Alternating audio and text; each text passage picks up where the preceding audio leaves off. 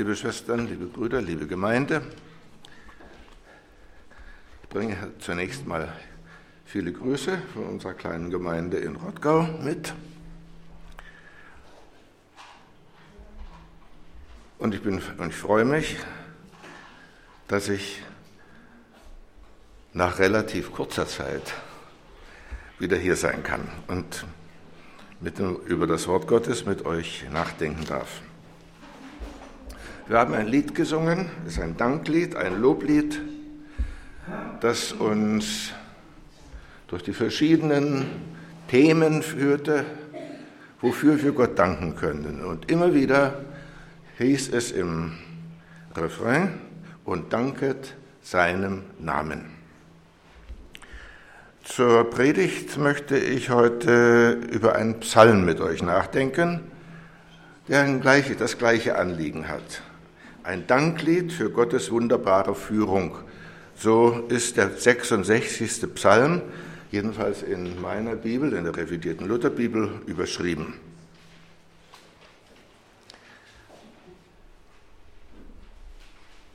Ich denke, jeder äh, Mensch denkt ab und zu über sein Leben nach.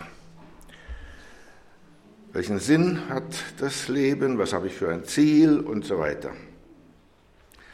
Als ich vor, ja, es sind jetzt über 60 Jahre her, damals nach Spele kam, ich weiß nicht, wer von euch Spele kennt, ja, gut, das war damals die Missionsschule der Reformgemeinde, Reformbewegung der sieben Tagsadventisten. Und als ich dorthin kam, in das, in das Haus hineinging, in das, äh, zur Haustür reinkam, dann fiel mein erster Blick auf einen Wandspruch, der genau gegenüber dem, äh, der Haustür war. Ein Zitat von Ellen White aus dem Buch Erziehung. Und es hieß, der einzige Sinn deines Lebens ist Gottes Verherrlichung. Was dich darin fördert, halte Wert. Was dich daran hindert, weise ab.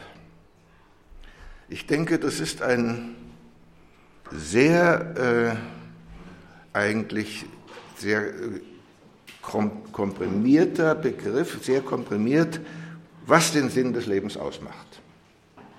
Gottes Verherrlichung. Ich habe mir damals fest vorgenommen, nach dieser Vorgabe zu leben.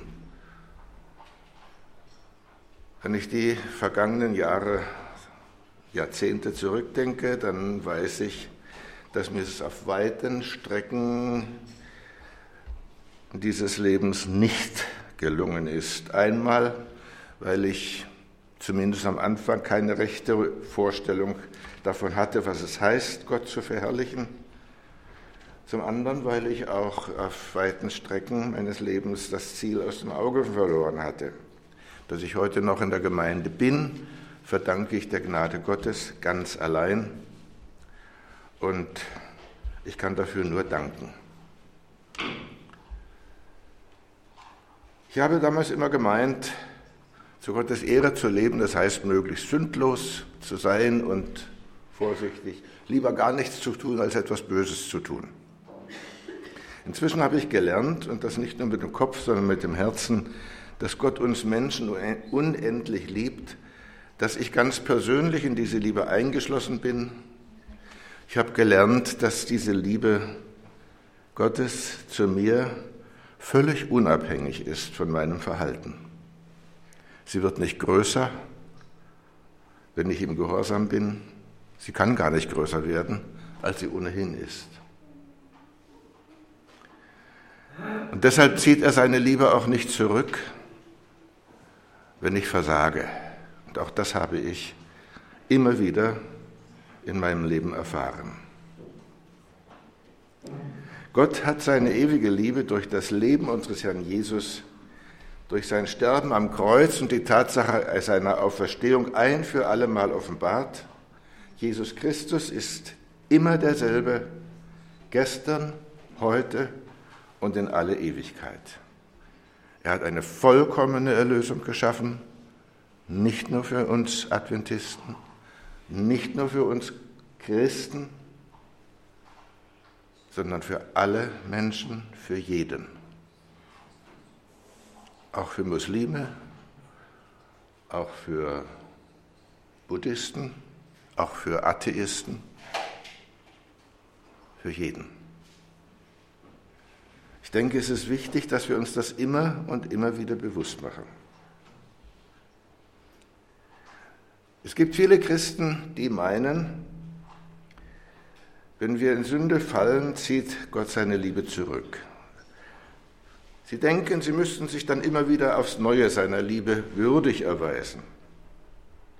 Aber wenn wir so denken, dann kann uns seine Liebe nicht erreichen. Und seine Liebe ist das Einzige, was uns verändern kann. Wenn wir wenn seine Liebe uns nicht mehr erreichen, nicht verändern kann, dann wird alles, was wir tun, auch wenn es die beste, mit bester Absicht ist, wird zu gesetzlichen und toten Werken. Aber wenn wir seiner bedingungslosen Liebe glauben, und Johannes sagt, wir haben erkannt und geglaubt, die Liebe, die Gott zu uns hat, dann wird sie uns dankbar und froh machen. Dann wird uns zwar unsere Sündhaftigkeit, der Unterschied zwischen Gottes Heiligkeit und unserer eigenen Sündhaftigkeit immer deutlicher bewusst. Aber gleichzeitig wird uns auch seine Gnade, die Größe seiner Gnade immer mehr bewusst. Und nur seine Gnade kann uns ändern. Seine Liebe ist viel zu groß und viel zu tief, als dass er uns unverändert lassen könnte, so sündig wie wir sind. Wenn wir das verstanden haben, dann kommt es nicht mehr darauf an, ob wir uns immer als besser, als immer besser und sündloser beurteilen, sondern allein darauf, seine Gnade und Treue zu rühmen. Und dazu fordert uns der 66. Psalm nachdrücklich auf. Er sagt, jauchzet Gott alle Lande, Lob singt zur Ehre seines Namens, rühmt ihn herrlich. Sprecht zu Gott, wie wunderbar sind deine Werke. Deine Feinde müssen sich beugen vor deiner großen Macht. Alles Land bete dich an und Lob singe dir. Lob singe deinem Namen. Und der Psalmdichter sagt, verrät uns auch, was ihn zu dieser Aufforderung bewegt. In den Versen 5 und 6 sagt er, Kommt her und seht an die Werke Gottes, der so wunderbar ist in seinem Tun an den Menschenkindern. Viele Menschen in unserer Zeit glauben, dass Glaube und Religion unseren Blick verengen würde. Die Wirklichkeit sieht anders aus. Es stimmt einfach nicht. Glaube macht weitsichtiger. Glaube lässt uns mehr erkennen. Es lässt uns über dieses Leben und seine Vergänglichkeit hinausschauen. Der Glaube öffnet unseren Gesichtskreis. Und dafür, sagt der Psalmschreiber, dürfen wir Gott danken. Er verwandelte das Meer, so sagt er in Vers 6, in das trockenes Land. Sie konnten zu Fuß durch den Strom gehen. Darum freuen wir uns seiner. Er denkt natürlich in seinen Erfahrungen, in seinem Lied zuallererst an die Erfahrungen seines Volkes, des Volkes Israel. Der Auszug aus Ägypten, das Wunder des Durchzugs durchs Rote Meer, die lange Wanderung durch die Wüste, die Durchquerung des Jordans, diese Ereignisse prägten die Identität Israels und diese Erfahrungen sollten niemals vergessen werden. Das sagte Mose auch in seinen Abschiedsreden seinem Volk. Immer wieder sollten die Leser oder die Sänger und Hörer seines Liedes, dieses Psalmes, daran erinnert werden. Und wir haben ähnliche Hinweise. Ellen White schrieb in ihrer letzten Botschaft an die Gemeinde im Jahr 1915, ich zitiere, wir haben für die Zukunft nichts zu befürchten, es sei denn, dass wir des Weges vergäßen, den der Herr uns führte, und dass wir die Lehren nicht beherzigten, die wir aus der Geschichte unseres Werkes ziehen sollten. So wird es zitiert in Schatzkammer der Zeugnisse, Band 3, Seite 381. Und ich denke, das gilt nicht nur für uns als Gemeinde oder Freikirche insgesamt, das gilt auch für unser ganz persönliches Leben. Aber es geht dabei nicht um die Verklärung der Vergangenheit. Gott ist heute nur noch der gleiche, auch wenn wir nicht so großartige und spektakuläre Erfahrungen gemacht haben wie die Israeliten. Vers 7 sagt, er herrscht mit seiner Gewalt ewiglich. Seine Augen schauen auf die Völker. Und wenn ich das lese, dann wird es doch für mich und ich denke für uns alle ein wenig problematisch. Was sehen wir denn in den Nachrichten? Wenn die, die Medien uns ins Wohnzimmer bringen. Bürgerkrieg in Syrien, Krieg in der Ukraine, Streit um die Flüchtlingspolitik in unserem Land, diffuse Ängste um unsere angeblich gefährdete christliche Kultur, obwohl die, die darüber so ängstlich sind, zum großen Teil mit dieser Kultur ohnehin nichts anfangen. Es ist wohl mehr die Ängstlichkeit um unseren Wohlstand, um den wir fürchten. Und, und, und, und dann lesen wir hier in unserem Text im Vers 7, die Abtrünnigen können sich nicht erheben. Aber ich habe den Eindruck, wenn ich heute die Nachrichten sehe, dass es die Abtrünnigen sind, die eigentlich das Sagen haben, die die Geschicke in der Welt in der Hand haben. Aber vergessen wir nicht, auch wenn das Böse in unserer Welt immer mehr zunimmt, Gott lässt sich das Heft nicht aus der Hand nehmen. Darüber haben wir auch heute miteinander in unserer Lektion gesprochen. Er ist es nach wie vor, der diese Welt in seiner Hand hält, mit all ihrer Schuld, mit all ihrer Ungerechtigkeit, mit all ihrer Not, mit all ihrer Sünde. Gott liebt diese Welt. Nicht eine ideale Welt, nicht eine Idealvorstellung von der Welt, sondern er liebt diese Welt so, wie sie ist und will diese Welt retten. Darum mahnt uns auch der 103. Psalm, vergiss nicht, was er dir Gutes getan hat.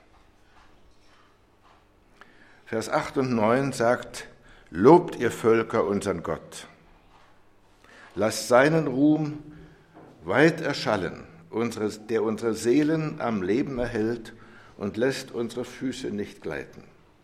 Stimmen wir als Christen also nicht ein in das allgemeine Klagelied unserer Zeit. Fragen wir uns lieber, was gerade wir als Christen tun können, um ein Licht und Salz zu sein in dieser Welt. Die Geschichte Israels lehrt uns auch, dass Erinnerung allein zu wenig ist. Der spanische Philosoph George Santayana formulierte es in den 50er Jahren des vorigen Jahrhunderts so, wer aus der Geschichte nichts lernt, ist dazu verdammt, sie zu wiederholen. Das hat Israel in seiner Geschichte immer wieder schmerzlich erfahren. Der Psalmschreiber sagt, in den Versen 10 bis 12.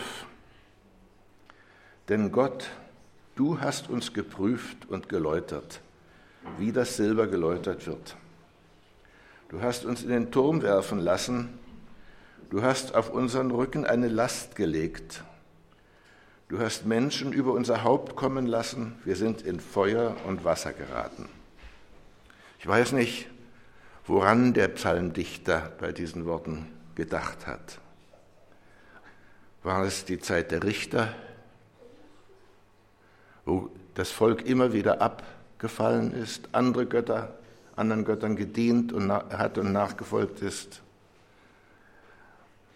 Dachte er an die Erfahrungen in der Zeit der Könige und der Propheten? Oder lebte er in der Zeit nach der babylonischen Gefangenschaft? War es diese Erfahrung? Wir wissen nicht, wer den Psalm geschrieben hat.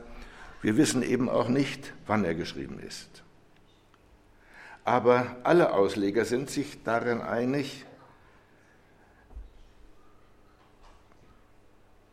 dass sich Gott dem Volk Israel immer, dass Gott dem Volk Israel immer wieder nachgegangen ist.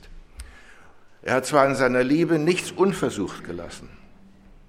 Er hat sie wirklich, wie es hier heißt, äh, geprüft und geläutert, wie das Silber geläutert wird. Er hat ein eindringliches Beispiel gegeben für das Ringen Gottes um sein Volk das gibt uns der, der Prophet Hosea in seinem Buch. In seinem eigenen Leben musste er gleichsam vorleben, wie sehr Gott sein Volk liebt, indem er um eine Frau werben und sie heiraten musste, eine Frau, die ihm doch immer und immer wieder untreu wurde und die er doch nicht verlassen konnte oder durfte. So ging Gott seinem Volk nach und genauso geht Gott seinen Kindern, seinen Menschen bis heute nach.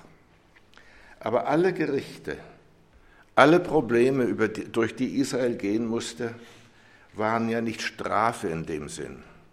Nicht Strafe als Rache, dass Gott gesagt hätte, ihr habt mich verlassen, jetzt bekommt ihr dafür die Strafe, sondern sind nicht Vergeltung für ihre Schuld, denn er sagt, siehe, des Herrn Arm ist nicht zu kurz, dass er nicht helfen könnte.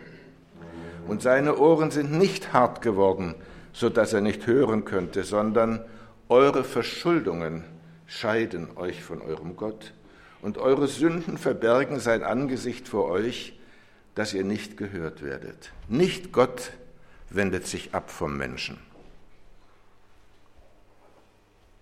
sondern der Mensch wendet sich ab von Gott. Die Sünde ist es, die Leid, Not, Krieg, Krankheit und schließlich den Tod über die Welt bringt. Und trotzdem kann Gott alle diese Dinge dazu nutzen, uns zu läutern wie das Silber, wenn wir nicht dagegen aufbegehren, wenn wir sie annehmen als von Gott. Es ist die große Tragik Israels, dass es Jahrhunderte in der Erwartung des Messias lebte, alle Traditionen, die auf ihn hinwiesen, bewahrte und als er kam und da war, ihn ablehnte. Hätten wir zu unserer Väterzeit gelebt, so wären wir nicht schuldig geworden am Blut der Propheten. So sagten es die Pharisäer und Schriftgelehrten, bauten den Propheten Gräber, Denkmäler und schmückten ihre Gräber.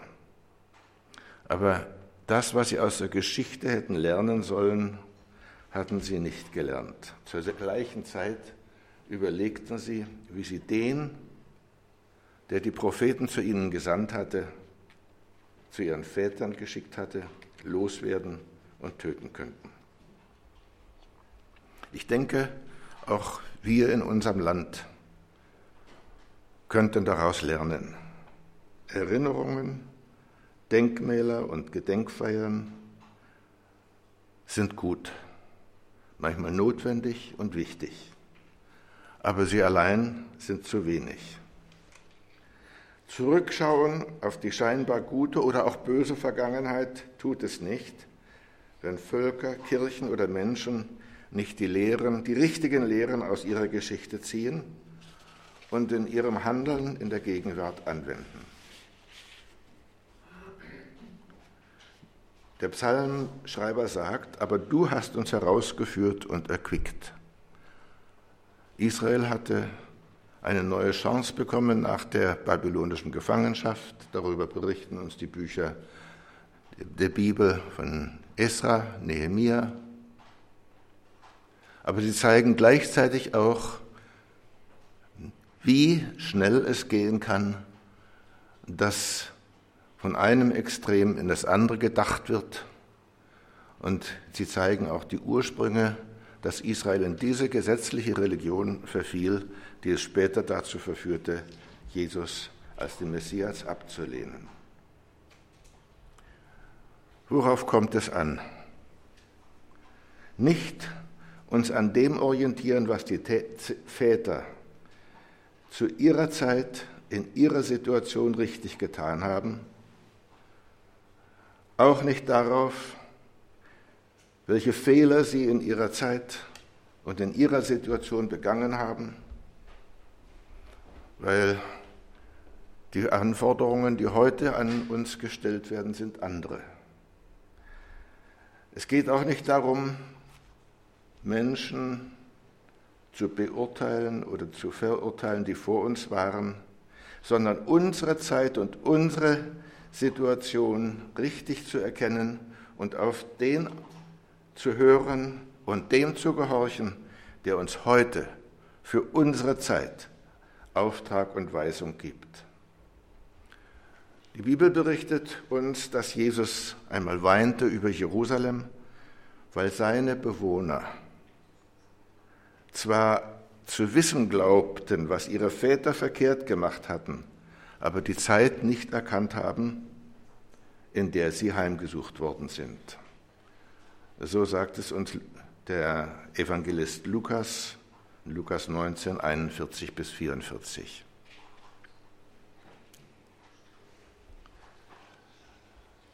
Ab dem 13. Vers verändert sich in unserem Psalm etwas. Hier bisher hat er von uns gesprochen, in der Mehrzahl, weil er das ganze Volk im Blick hatte. Hier von Vers 13 an geht er über zum Ich. Hier wird sein Gebet, sein Lied ganz persönlich. Er denkt nach über das, was Gott getan hat. Er denkt nach über die vielen Erlösungstaten Gottes und fängt an und sagt, darum will ich in dein Haus gehen mit Brandopfern und dir meine Gelübde erfüllen, wie ich meine Lippen aufgetan habe und mein Mund geredet hat in meiner Not. Ich will dir Brandopfer bringen von fetten Schafen mit dem Opferrauch von Widdern. Ich will opfern Rinder mit Böcken. Wie viele Gelübde sind in Notzeiten an Gott gerichtet worden? Gott, wenn du mich aus dieser Not herausführst, dann, und dann wurden Versprechen gegeben. Und viele Versprechen waren so schnell vergessen, wie die Not sich gewendet hat. Aber nicht so der Beter dieses Psalms. Was ich Gott versprochen habe, sagt er, das will ich tun. Nicht, weil Gott Opfer irgendwelcher Art braucht, um irgendwie besänftigt oder positiv beeinflusst zu werden. Aber Dankbarkeit erschöpft sich eben nicht in Worten. Wer Gnade, Versöhnung und Rettung erfahren hat und an den glaubt, der uns diese schenkt, der kann nicht anders, als sich selbst und sein Leben Gott zu übergeben. Und darum schreibt auch der Apostel Paulus in Römer 12, Vers 1 und 2, so ermahne ich euch nun, liebe Brüder und Schwestern, darf ich sicher mit Fug und Recht dazu setzen, dass ihr eure Leiber hingebt als ein Opfer, das lebendig, heilig und Gott wohlgefällig ist.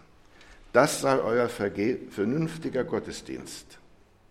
Und stellt euch nicht dieser Welt gleich, dieser Welt, die alle Gaben Gottes so hinnimmt, als sei es ihr selbstverständliches Recht, als gäbe es nichts, wofür man danken müsste, sondern ändert euch durch Erneuerung eures Sinnes, damit ihr prüfen könnt, was Gottes Wille ist, nämlich das Gute und Wohlgefällige und Vollkommene. Gottes Hände und Füße zu sein in dieser Welt. Sein Lebenswort weiterzugeben an die Menschen, mit denen wir zu tun haben. unseren Mund aufzutun für die Stummen, für die, die sonst keine Stimme haben. Das sind die Opfer, die Gott gefallen.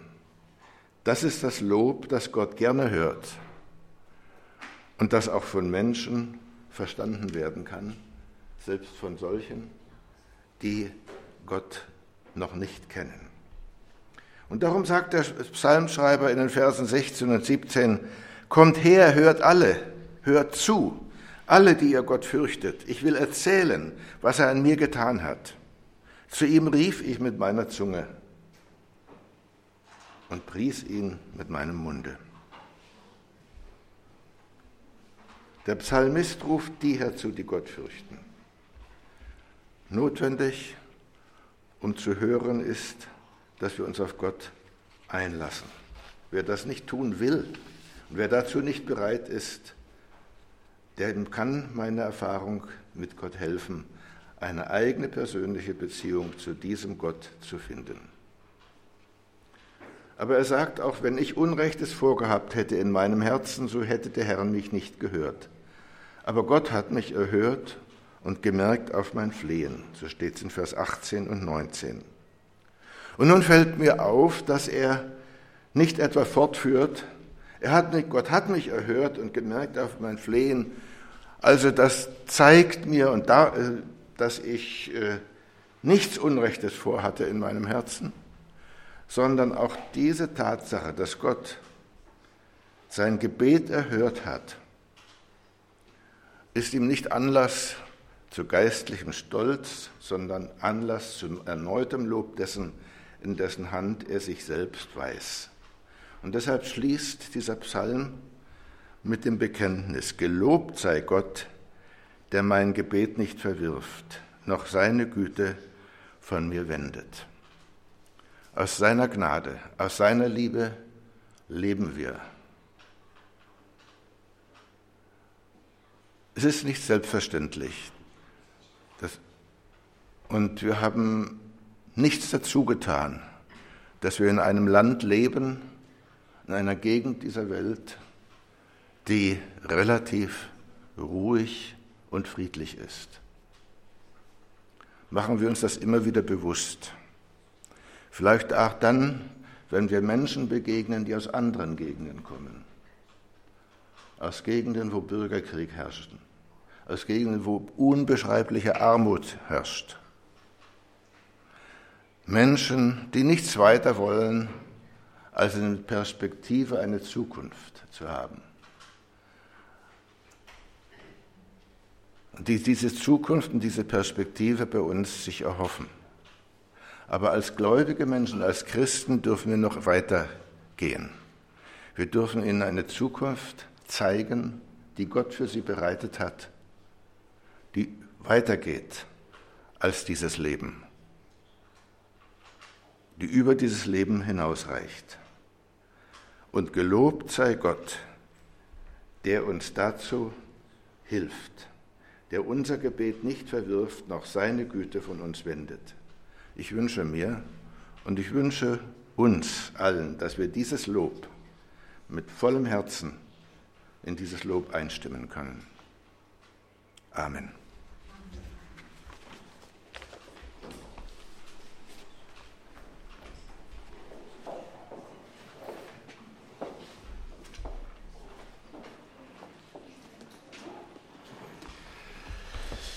Lieber Bruder Haufe, vielen Dank für dein Wort. Du hast uns heute Morgen den Psalm 66 nahegebracht und in die heutige Zeit reinsprechen lassen. Regst uns so zum Nachdenken und zum Handeln an. Hab Dank dafür. Wir wollen jetzt mit dem Lied Nummer 444, die Strophen 1 bis 4, die Gedanken noch ein bisschen in uns nachklingen lassen. Anschließend werden wir noch ein Gebet haben mit Bruder Haufe, dann werden wir ja, das Schlusslied singen und dann haben wir noch ein kurzes Segenswort und dann noch das Postludium.